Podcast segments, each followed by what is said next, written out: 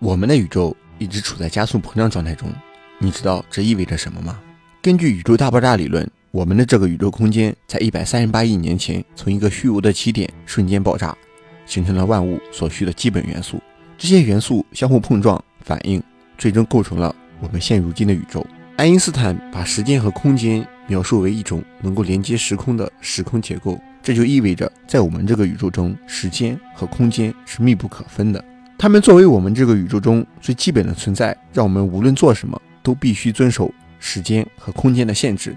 生活中的东西在膨胀的时候会占据额外更多的空间。如果我们的宇宙处在膨胀状态中，你觉得这意味着什么？别着急，我们回到上个世纪。一九二九年，哈勃通过观测发现，夜空中遥远的星系会逐渐朝着远离地球的方向移动。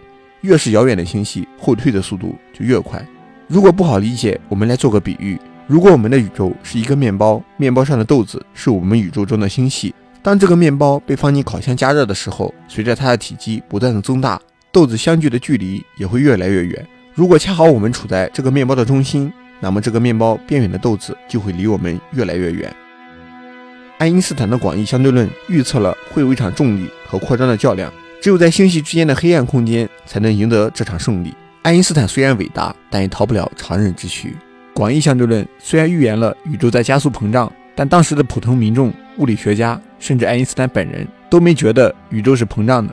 因此，爱因斯坦还特地补充了一个宇宙常数方程，让广义相对论适用静态的宇宙。但是没过几年，哈勃站出来说，宇宙不是静态的。而是一直膨胀的，这让爱因斯坦非常后悔补充了这个宇宙常数。如果没了这个方程，他可能就是预言宇宙加速膨胀的第一人。不过宇宙常数也并非真的没用，现在宇宙学中的暗能量刚好需要这么个方程组。